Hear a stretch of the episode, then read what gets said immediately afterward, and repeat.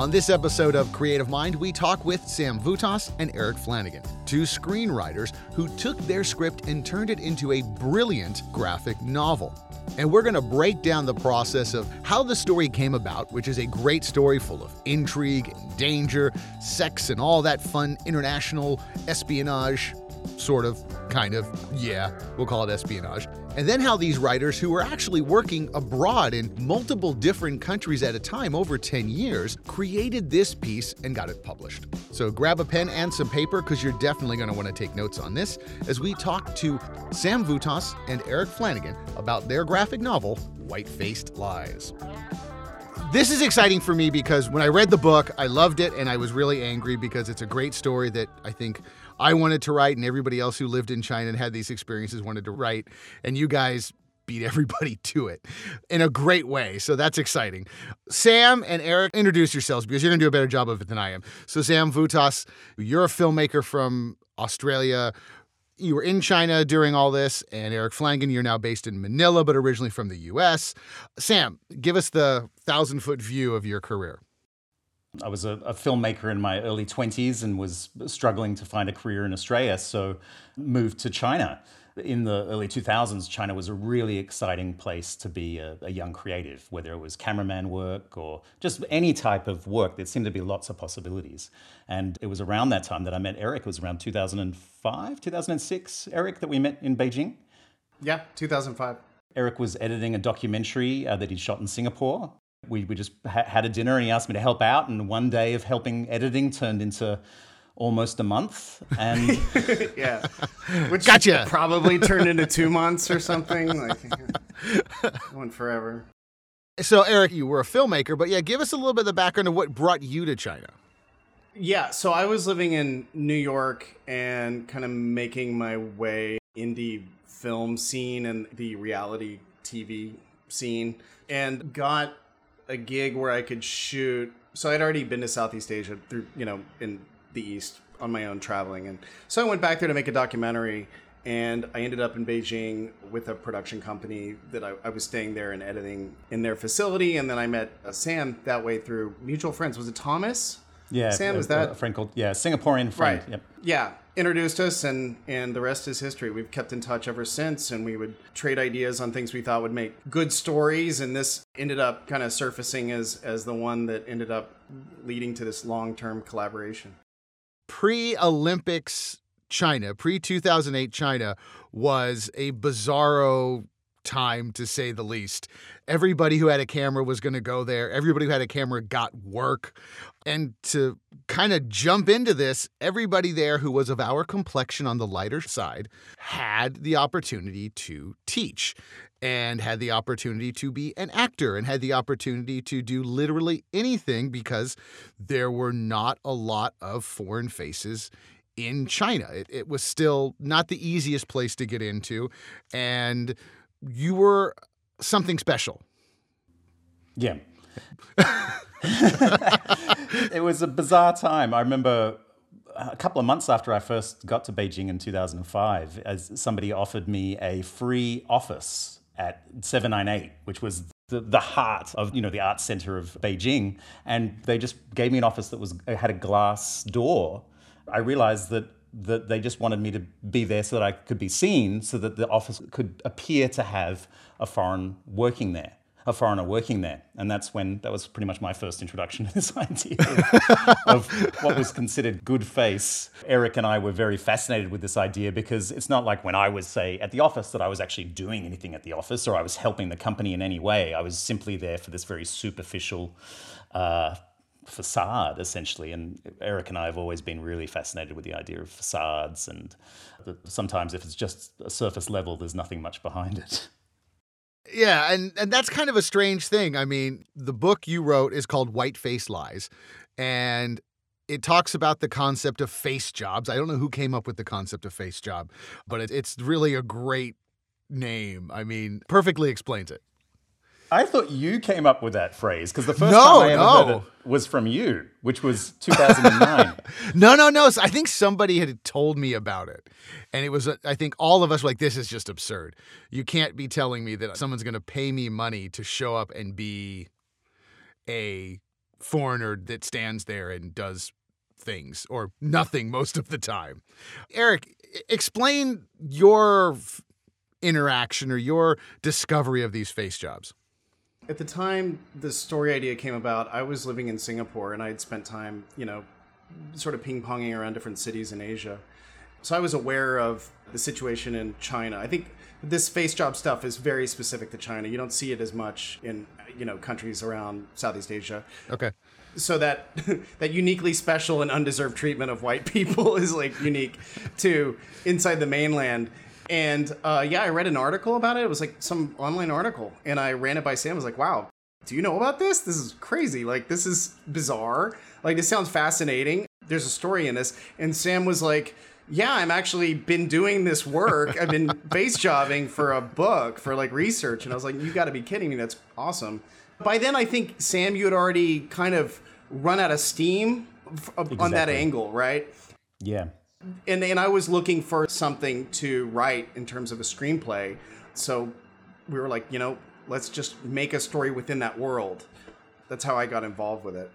I know how I got involved in it. I think it was just an ad for a Foreigners in Asia website and had dug around in the job boards of weird things to do, like voiceover and acting and things like that. That was just the thing that everybody who had gone to China got a chance to do. And I, I think I had come across that and read some some people going, Oh, you can do this thing. And I did a couple. And then, you know, Sam and I, we were having dinner and, you know, you were like, That's not real. And I'm like, No, I just did this thing. And you ran with it, which I am, again, wholly upset and jealous of that you went full Hunter S. Thompson on this.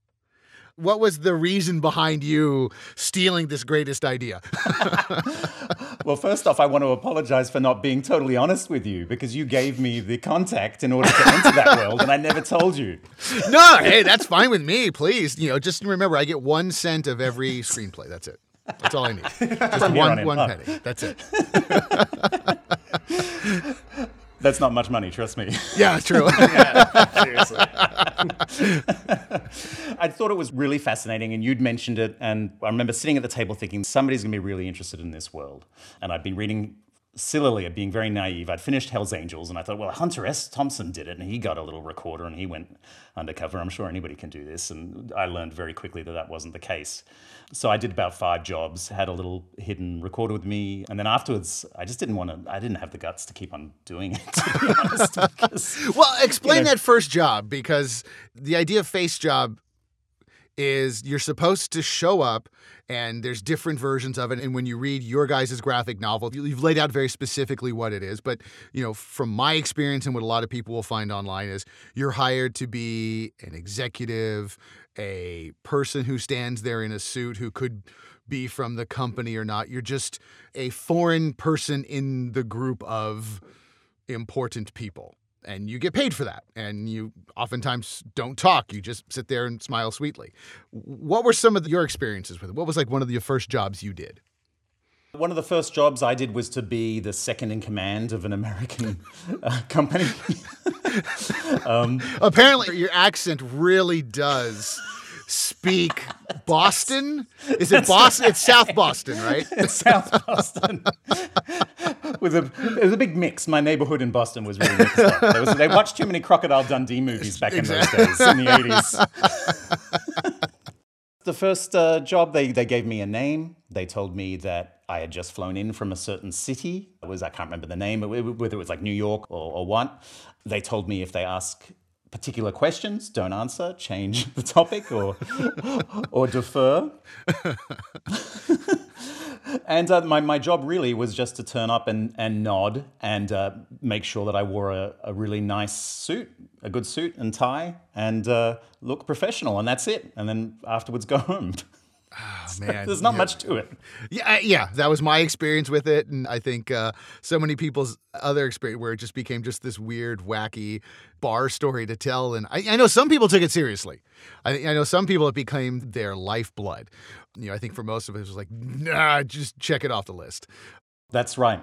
On that particular gig, that there was a full time face jobber, a oh, gentleman wow. in his 60s, American, who this was just what he did every day. And for him, it was just another gig, read the lines, move on to the next one. And there were particularly, you know, white men who were in their 60s to 70s living in China at the time, there were those guys who that was just their, their full time deal. Sure. They would just yeah. go from four star hotel to four star hotel, traveling around China. As we're saying this, it obviously is a great story with a lot of potential and a lot of uh, like you can go anywhere with this. So, how did the two of you guys? Were, were you working together at this point, or was it just kind of independent kismet that came about, Eric? How did that work for you? Well, we came, I think there was when Sam and I decided let's try to build a story in this world. Sam came down to Singapore. I think that was the first trip. And we really just spent like a few days trying to hammer out possible stories that resonated, that we liked. And when we landed on the one that ended up becoming the current book, yeah, we latched onto that. And after that, it was still in terms of like Skyping and, and Zooming and teleconferencing, all that technology was still quite slow. This was still like 2010, 2011. Is that correct? Yeah, Sam? 2010 we So- started in 2010. Right. And so we did actually a lot of like flying back and forth. It's actually kind of insane and expensive to think about now. But I went up to Beijing, I think, a couple times. Sam went to Singapore a couple times, and then then we eventually ended up also writing drafts in Bangkok and Manila and Los Angeles as the years went on. As the as the year as the decades as the as the decades upon decades dragged on. yeah, I, I, well, we're going to come back to how long it took, Right, but yeah. wa- was it always a book? What was the product, so to speak, that you guys were originally trying to create? Sam, can I jump in on this Sure, one? go for it. Yep, yep. So I had made a short film at NYU Tisch graduate film program that I was at in Singapore, and that got some attention at the Sundance Labs, and they were like, "Hey, do you have any scripts that you can submit?" And so this story and my conversations with Sam sort of happened about the same time that uh, Sundance was asking for something for us to give them. And I thought, well, this will do. And so we, uh, so, so we wrote a screenplay version of it, which is, it's definitely there's a lot of similarities, but it's actually it's also quite different than the current story. And uh, yeah, and then we got it into Sundance Screenwriters Lab, and we went into that and workshopped it. And then the current version of the book was born out of that experience being there at Sundance. And then yeah, the next step to turn it into a graphic novel kind of came about actually out, out of an idea of Sam. Sam, you were the one with the who kind of said, "Hey, let's turn this into some actual IP," right? Yeah. You know, we'd finished the labs and we had the script, and Eric and I were just discussing how are we going to feasibly shoot this in China? You know, it's going to be, be quite difficult, both in terms of the content of the story and also just the logistics. We have scenes where there's big factories with lots of extras, and we realized also the state of independent film, and this is like 2012 now, we'd have to get name American actors, and we just thought, are we going to be able to get hold of the name American actors to appear? So we started this long discussion about how do we turn this story into intellectual property because a screenplay is great but it's a blueprint and neither of us had any experience really doing any other thing other than filmmaking we never discussed reality Right. tv right we could have done a reality tv show yeah, exactly. That probably wouldn't have lasted that long, though. I don't think you would have gotten a, a few episodes out of that. That would have been a little dangerous. but but that's interesting that you you thought, okay, we're going to make a film, and then realize, well, this is unfilmable.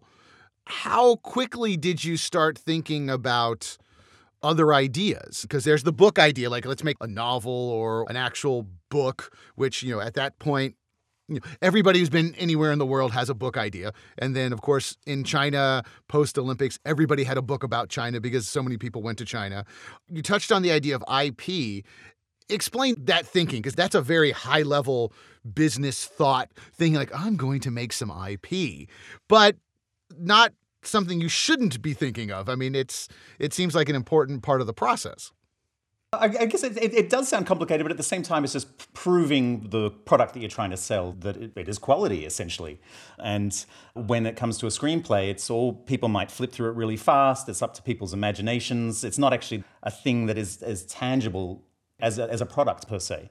Uh, so yeah, just I was saying to Eric, you know, we really should try to make this either a novel, but then neither of us had experience for writing novels. We weren't really those type of guys in China. We were more visual people. And so, yeah, I think we both decided we'd, we'd turn it into a panel by panel graphic novel. Right. The story is so visual anyway. Like, I think one thing that was so appealing about it was it was always conceived to be kind of a road trip movie, but in mainland China through second tier cities. So, cinematically, what I what we were always attracted to was this uh, being able to just see, show people and see things that you usually don't see in a film. You know, a story that takes you through this really insane countryside with beautiful geography and or, or giant cities and like crazy you know industry and just all this really great visual stuff. So it would have been so for me the the idea of a graphic novel seemed a lot more appealing and also we're on firmer ground in terms of having a sort of filmmaking background.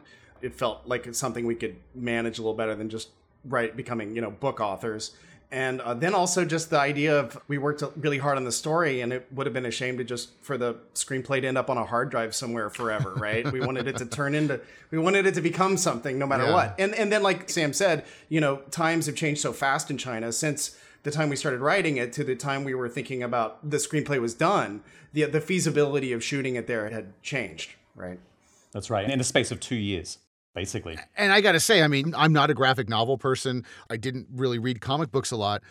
But you're right. The visual aspect of China at the time and even now, there's so much visual absurdity and like, how is this all there? It's like Blade Runner and it's a desert, and then it's a Blade Runner is in a desert and a shopping mall.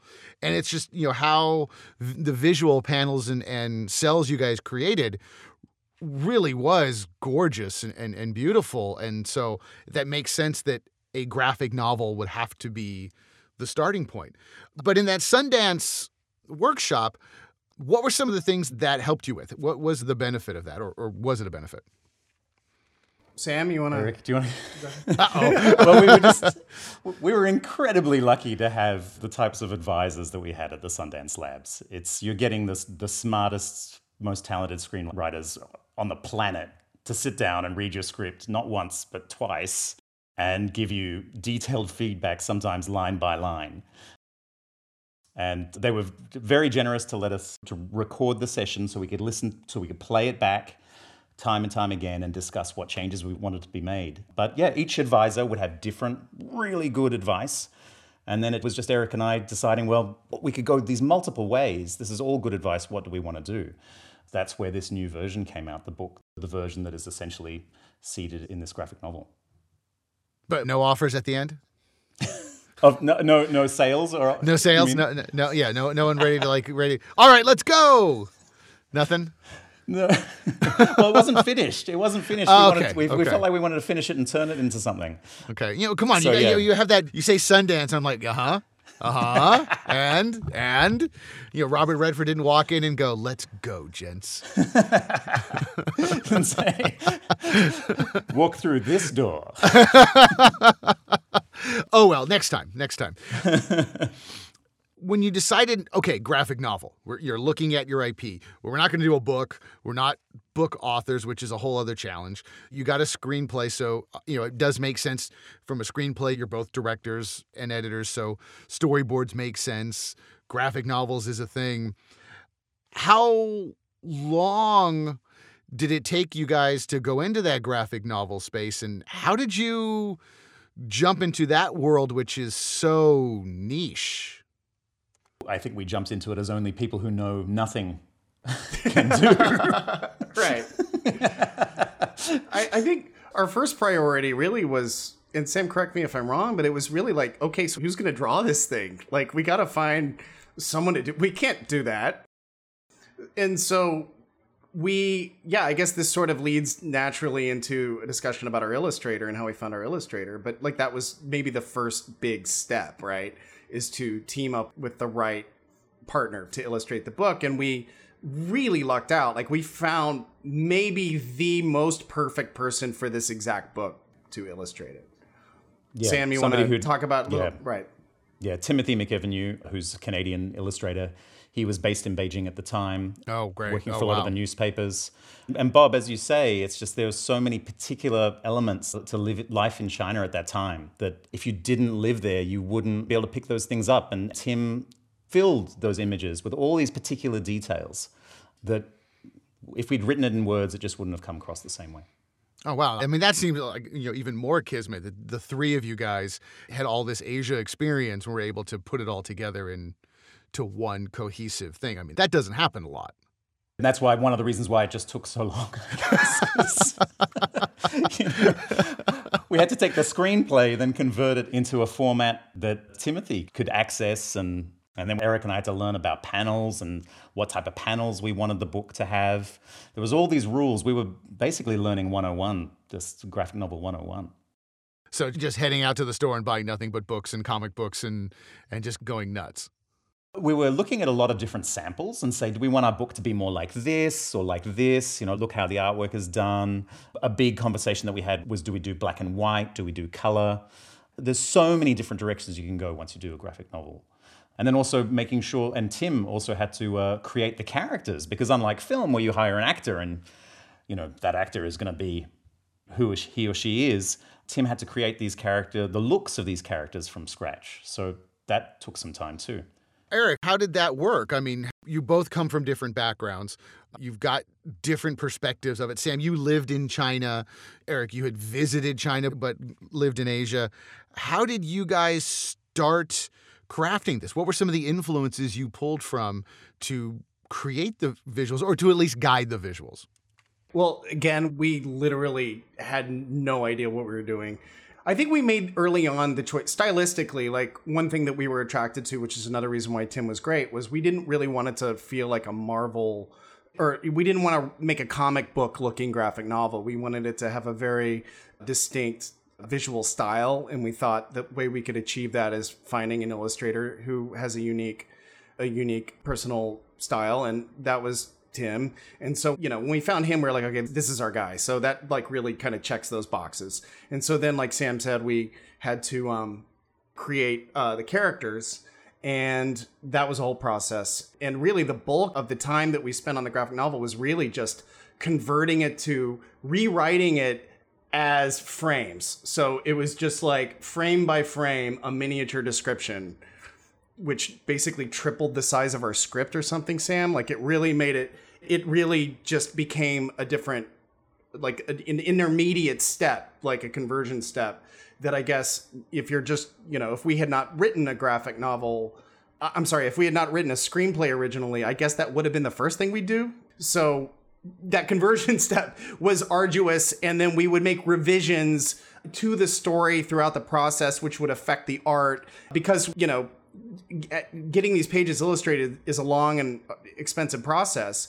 We would try to tell the story the most efficiently we could and keep it as short as possible but then there was a point where we realized we actually it wasn't long enough. We didn't have enough frames. We needed to add more. So we realized oh my god we're going to add like 80 pages to this thing. Uh, so it was like really we were learning as we went. I feel like now, Sam, if we were to do another novel, we would probably we'd probably get it done in thirty percent of the time rather I than. I think so. I think a lot know, of the yeah. rookie mistakes we got in the way, uh, got you know, we got out of the way. What were some of those things that that were a surprise to you? I mean, if, if you're you know used to working with a screenplay, and if you're working with film, you're like, well, here's my establishing shot. We're gonna get out of that really quick. I've got my action. If I've got people talking, I got my my reverses. I got my over the shoulders. I got a couple close reactions. Maybe an insert. Boom, scene's done. You know, minutes out. You know, 89 to go. What was some things that were different or or surprising for you that you guys had to create from a graphic novel perspective? Well, a similarity is that we used filmmaking language in our descriptions for Tim to follow. So, because I guess we didn't know any other way to talk about the images. So we would be like, you know, medium o- over the shoulder or tight over the shoulder on so and so. And Tim would just magically make it all happen because we're all kind of imagining it like a movie. But in terms of surprises, Sam, what do you think? I don't know. Like, I'm not sure. Aside from just how hard it was, yeah, that's true. in film, when you're editing, you can extend a particular shot in order to add more uh, dramatic effect to that shot. And one of the surprises for us was that in a graphic novel, that's what the page turn does. that page right. turn is that little beat. right, right. So we started to realize, oh, you know, the last frame on a page, particularly when it's a page turn, can have that dramatic effect that you have in a film when you do a long beat on a cut. So we started working towards that yeah, you would never think of that where you have a even old school techniques of a fade out. That's which right. It, it's where I have a breath now. Now it's I'm Yes. turning the page, and then I guess the concept of two pages open is this giant plate of image and cacophony staring back at you. Yeah. When you guys went to do that, what was the things that some of the stuff that Tim drew, or some ideas that he brought that you went that doesn't make sense to me, but makes sense in the end? Or maybe didn't make sense to you at all. You're going, I guess, okay, he's a graphic novel. Let's call it good you know, in a graphic novel, you're looking at a lot of single images, a third of the page that cover massive amounts of film time. Um, Yes, especially you've got yeah. this road trip concept. So you have a couple of pages that would take 30 seconds on film, maybe a minute montage if we were being really cool, is one page, which for me, not being a graphic novel reader, it was like I flipped through it. I read the whole book in 20 minutes. What happened? Yeah. The pacing. How did you guys figure out pacing on this? It was really difficult to learn pacing because, as you said, a movie runs at a set speed, and trying to learn the the speed at which one read a page. Often, we'd only discover that the pacing was off once Tim would send us the roughs back. So we we'd come up with that shot list, essentially a, a uh, film shot list that we'd send to him, and then he'd send us the frames back, and we'd realize that oh, this page runs a little bit too fast when you're reading it, and that's when we'd add a beat, like you add a perhaps a frame of somebody thinking. And just that, that frame can extend the reading process. Also, the size of the frame can extend the reading process. If you have a full strip across of somebody thinking, that's, that's a substantial pacing beat right there. There was a lot of that. And then there was also at the end editing, like cutting stuff out where we realized, oh, we don't need a beat here. Uh, and this is where we gave Tim a, a, quite a big headache. Is like, Tim, do you mind removing this frame from the page? He's- He's like, why didn't you tell me this at the beginning? Do you know how difficult this is? Eric, what what was some stuff that you you thought was a challenge? What were those things that you just went, I don't know if I want to do this anymore? So after we kind of decided to lock our images and stop making Tim's life hell and just sort of be like, okay, this is the artwork. We can't do any more drawing. We can't get any more pages illustrated. Then there became this phase of like, well, we can still change dialogue and we can still change what's written. And so that opened a door to, you know, tweaking that could go on forever if you don't force yourself to stop. And so we we went to this phase of just infinite tweaking of lines and we had to like put down rules at one point like we got to stop this. We have to just let this go at some point because it was turning into a forever project, right, Sam? And also because it's a collaboration, every single line is discussed at huge length between Eric and I. So, you know, we might say Argued and yeah. I was gonna say on a film, you go like, we ran out of money. There ain't no more tape. There ain't no more film. We're done. right. Shut up. Right. But if you're Right. just typing on a page, man, you can go for 14 years or whatever it was that you guys Yeah, spent yeah. on this. Also, film, you're limited by what you got on the day. So you might have different takes, but that's it. That's But it. for You're us, done. we could, yeah, we could change the whole content of a scene just by changing a speech bubble.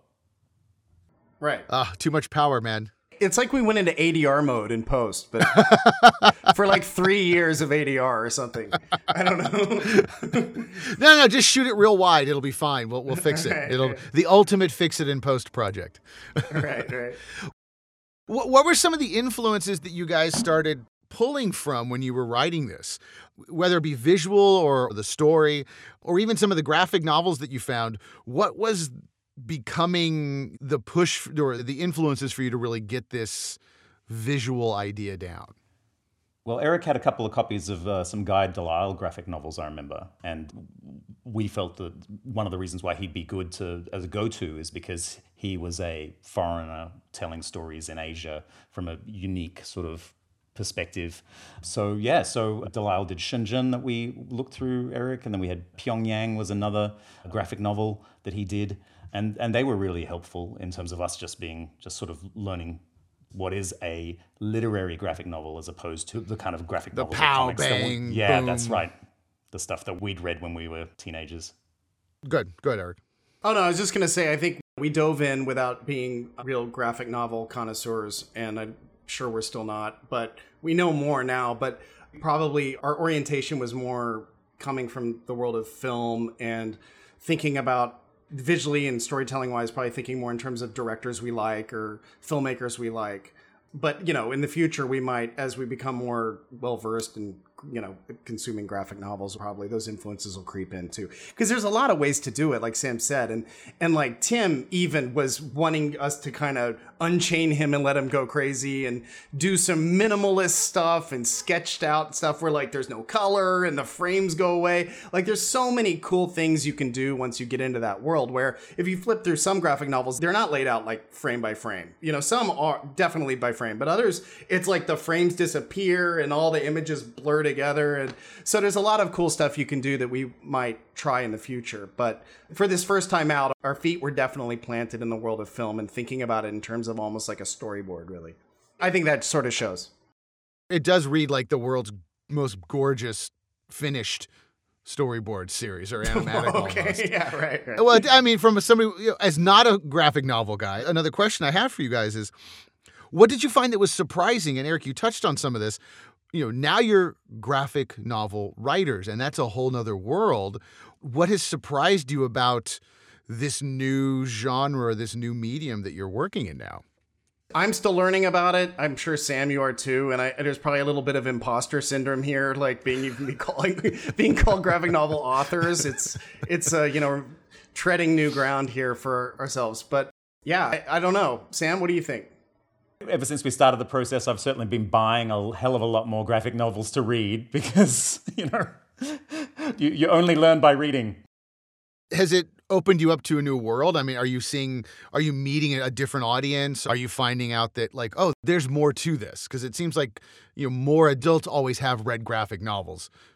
Yeah, I mean, oh, you go for it, Eric. I was going to say this kind of circles back to what we were talking about before about IP. Since we've announced the book, some people have gotten in touch with me saying, "Hey, you know, we are trying to do our own IP." And I think over the years, it's become more and more like a thing now. People realize everything that's getting made by production studios is all more or less based on some sort of IP, or at least you know that's the trend. So it makes total sense. I think Sam was just early to kind of figure that out and and adapt this strategy we were probably got on a little earlier than most but i think now it's sort of a lot of people have done that math and they're like everyone is sort of rushing to try to turn their scripts into graphic novels or books. I think there's a mad rush to find illustrators.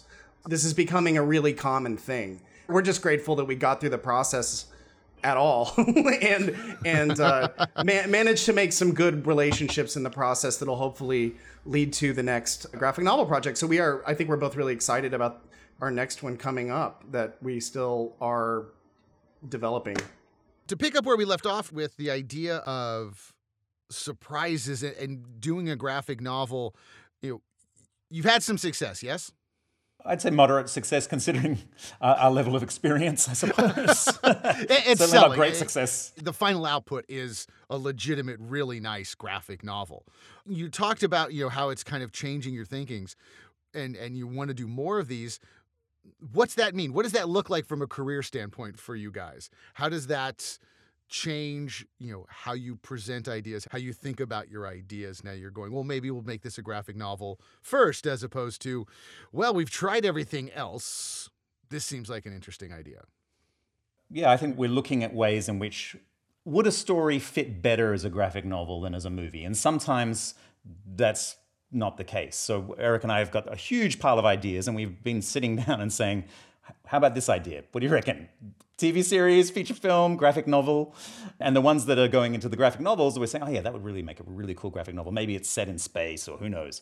But there's particular reasons why it couldn't be a, a, a be difficult to be a feature film. Those are the ones that we're starting to develop. So it's before we were storytellers, we were filmmaker storytellers. And I think the big shift over the last 12 years is that we have slowly become storytellers working in two different mediums at once. Whether we're telling them good or not, I don't know. it's a nice option to have, though, for sure. Now there's more we can do. And also, there's the feeling of, you know, it can become something without needing $100 million to have it exist. And that's also one of the frustrating things about film is that so often you write a script and it never becomes anything. Eric and I know so many writers who are like, yeah, I've got a whole shelf full of screenplays, and it never became a thing. That's like the rules. Like you have to have, you know, a lot of people graduate film school. It's like you need a dozen scripts in a dozen genres to prove that you can do this. You know, let alone, you know, it's unpaid practice. For you guys now, when you are looking at something, go, yeah, this would make a great graphic novel. Is it exciting when you stumble across that? Or is it like, okay, it's graphic novel time? I'm excited because now uh, when you work in indie film and you have to be really resourceful and you have to think, what is the coolest location I have free access to that I can build a movie around? Right. You know, who do I know that can be a great lead actor? You know, you don't have to do that anymore. You can just be like, okay, we can think up, you know, a billion dollar production value concepts and just be like, yeah, well, we just got to get an illustrator now. So that that's good. It's very freeing in that regard. Yeah. especially in a COVID world where it's so much harder to be an independent filmmaker. If we want to set a movie in Tunisia or, or sorry, a graphic novel in Tunisia, we can do that. We don't have to get on planes and deal with trying to get uh, quarantine and all that stuff. We just start writing. I was going to say before all of us went into lockdown, you guys were, you know, doing it as you said, remotely before it was cool. Has that made it What did we were we using Skype in the beginning, Sam? And the times when we actually couldn't be in the same city? Is that what we were That's doing? right. Yeah. So we started on Skype, and I'm not even sure Messenger was a big thing back in 2010. So back then, Skype allowed you to do. You could share screens, so we'd share a lot of screens of you know our work back and forth, and then when we could, we'd try to fly. I think Eric it was about once a year, right? We'd fly roughly about once a year, try to do a big, say, one week session where we just worked all day or all night and then crashed. Right. In those sessions, like we would cover so much more ground than if we were doing it remotely. Just being locked in a room with like a bunch of sticky notes on a wall and just became like, you know, boot camp or prison camp for writing and we wouldn't let ourselves out until we had, you know, a finished draft. It was really hard, but we covered way more ground that way. It would have taken even longer if we weren't able to do that. Yeah. And it was handy to have deadlines too, because we'd say, oh, I'm only staying with Eric for a week. We now have one week to try to get something done that's tangible. Right. And we'd have like, uh, that's how I remember story versions. It's like, oh, that's the Bangkok story version. Oh, that's the Manila story version. That's the LA version. Like, so that's how I'd mentally, like, you know, think about our drafts. If we were going to do this again, I really hope it wouldn't take another two decades. Like, it's got to be faster. Like, I believe it would be faster. But now the collaboration seems simpler. It's not so much of a slog to do this remote thing, or obviously we all want to see each other face to face, but is it gotten easier or more feasible in the creative idea or the creative process?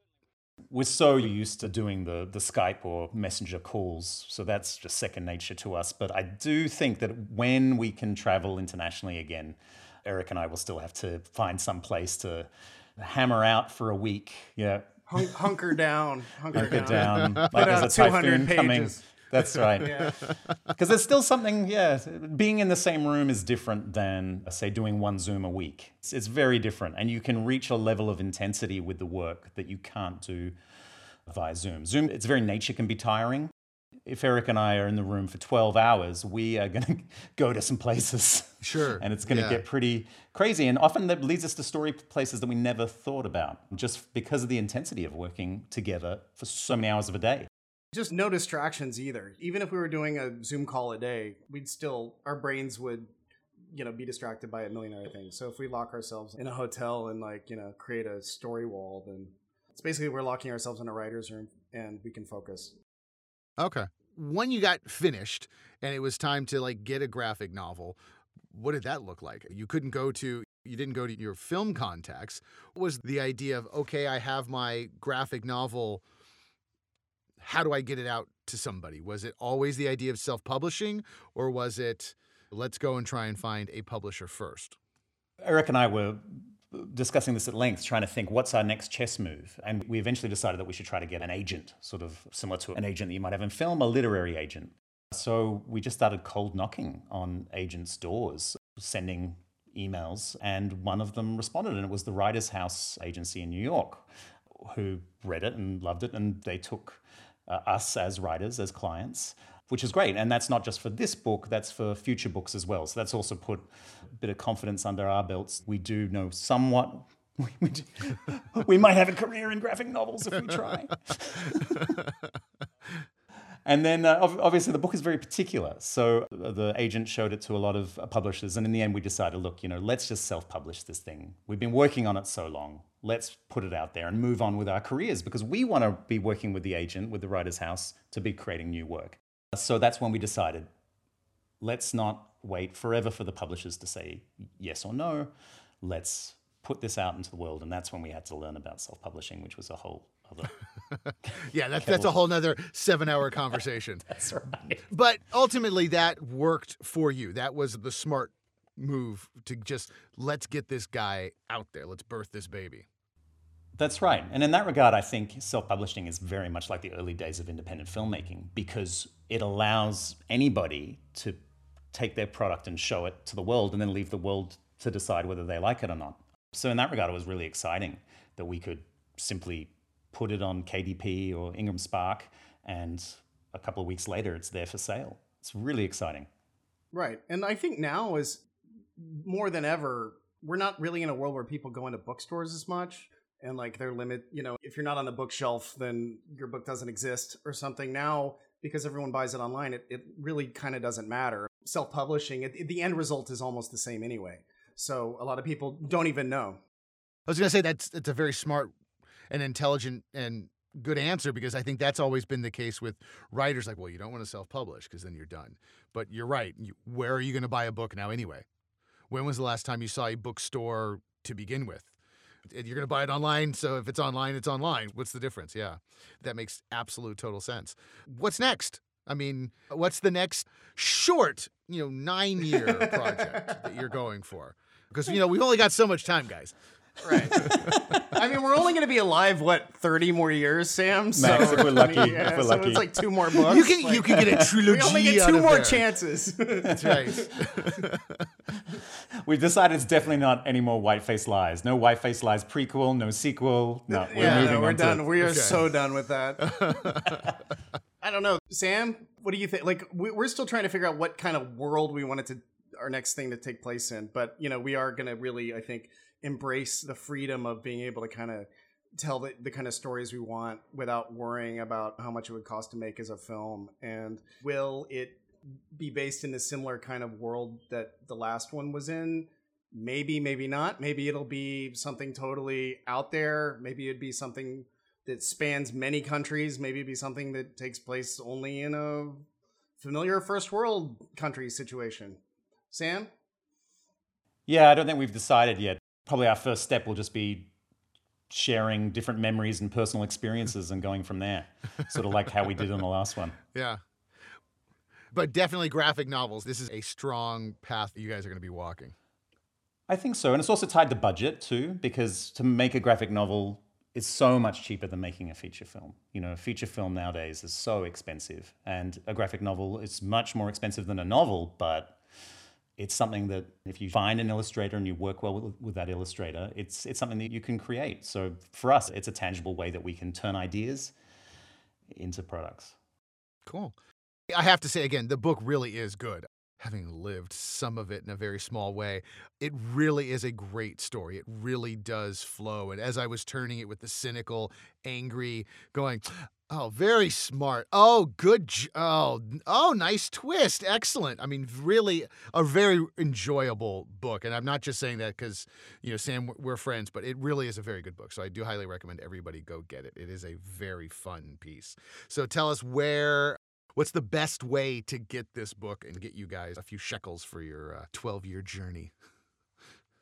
Probably simplest is www.amazon.com. Just type in whiteface lies and, and you're good to go. well, I was going to say, where else would you go for anything that you would want anyway? That's right. and we're sponsored today by Jeff Bezos' idea, so here we are. Right.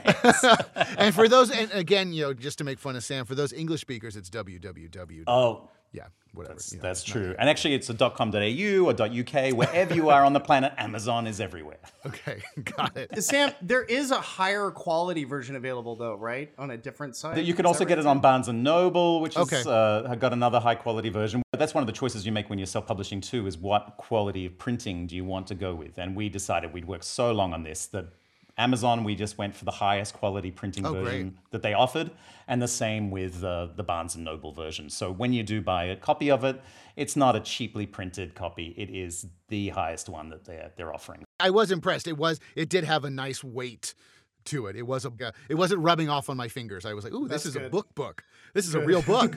Th- this. Uh, this is a Oh, real okay, book." Nice. This is a very nice book. It's been sitting under my notes, so like you know, we'll have to do the the proverbial selfie with it when we're oh, done. good. So you know, it's it's good. All right, well, guys, thank you so much, Eric Flanagan and Sam Voutas. You guys are tremendous from Manila and Australia, and we're here in San Francisco. So awesome, guys! Thank you so very much. So there you have it. Some great advice and a great story. And I hope you took some notes because if you've ever dreamed about a career in art and design, more and more art and design career opportunities are on the rise, and employers are on the hunt for the next generation of talented and, of course, skilled creative professionals. Here at Academy of Art University, you will get those work ready skills that employers want. You can study on site in downtown San Francisco and, of course, anywhere in the world with our online programs. To request info about our 40 plus areas of study in art and design, including game development, industrial design, illustration, and fine art, just visit our website at academyart.edu slash creative mind. My name is Bobby Brill. Thanks for listening.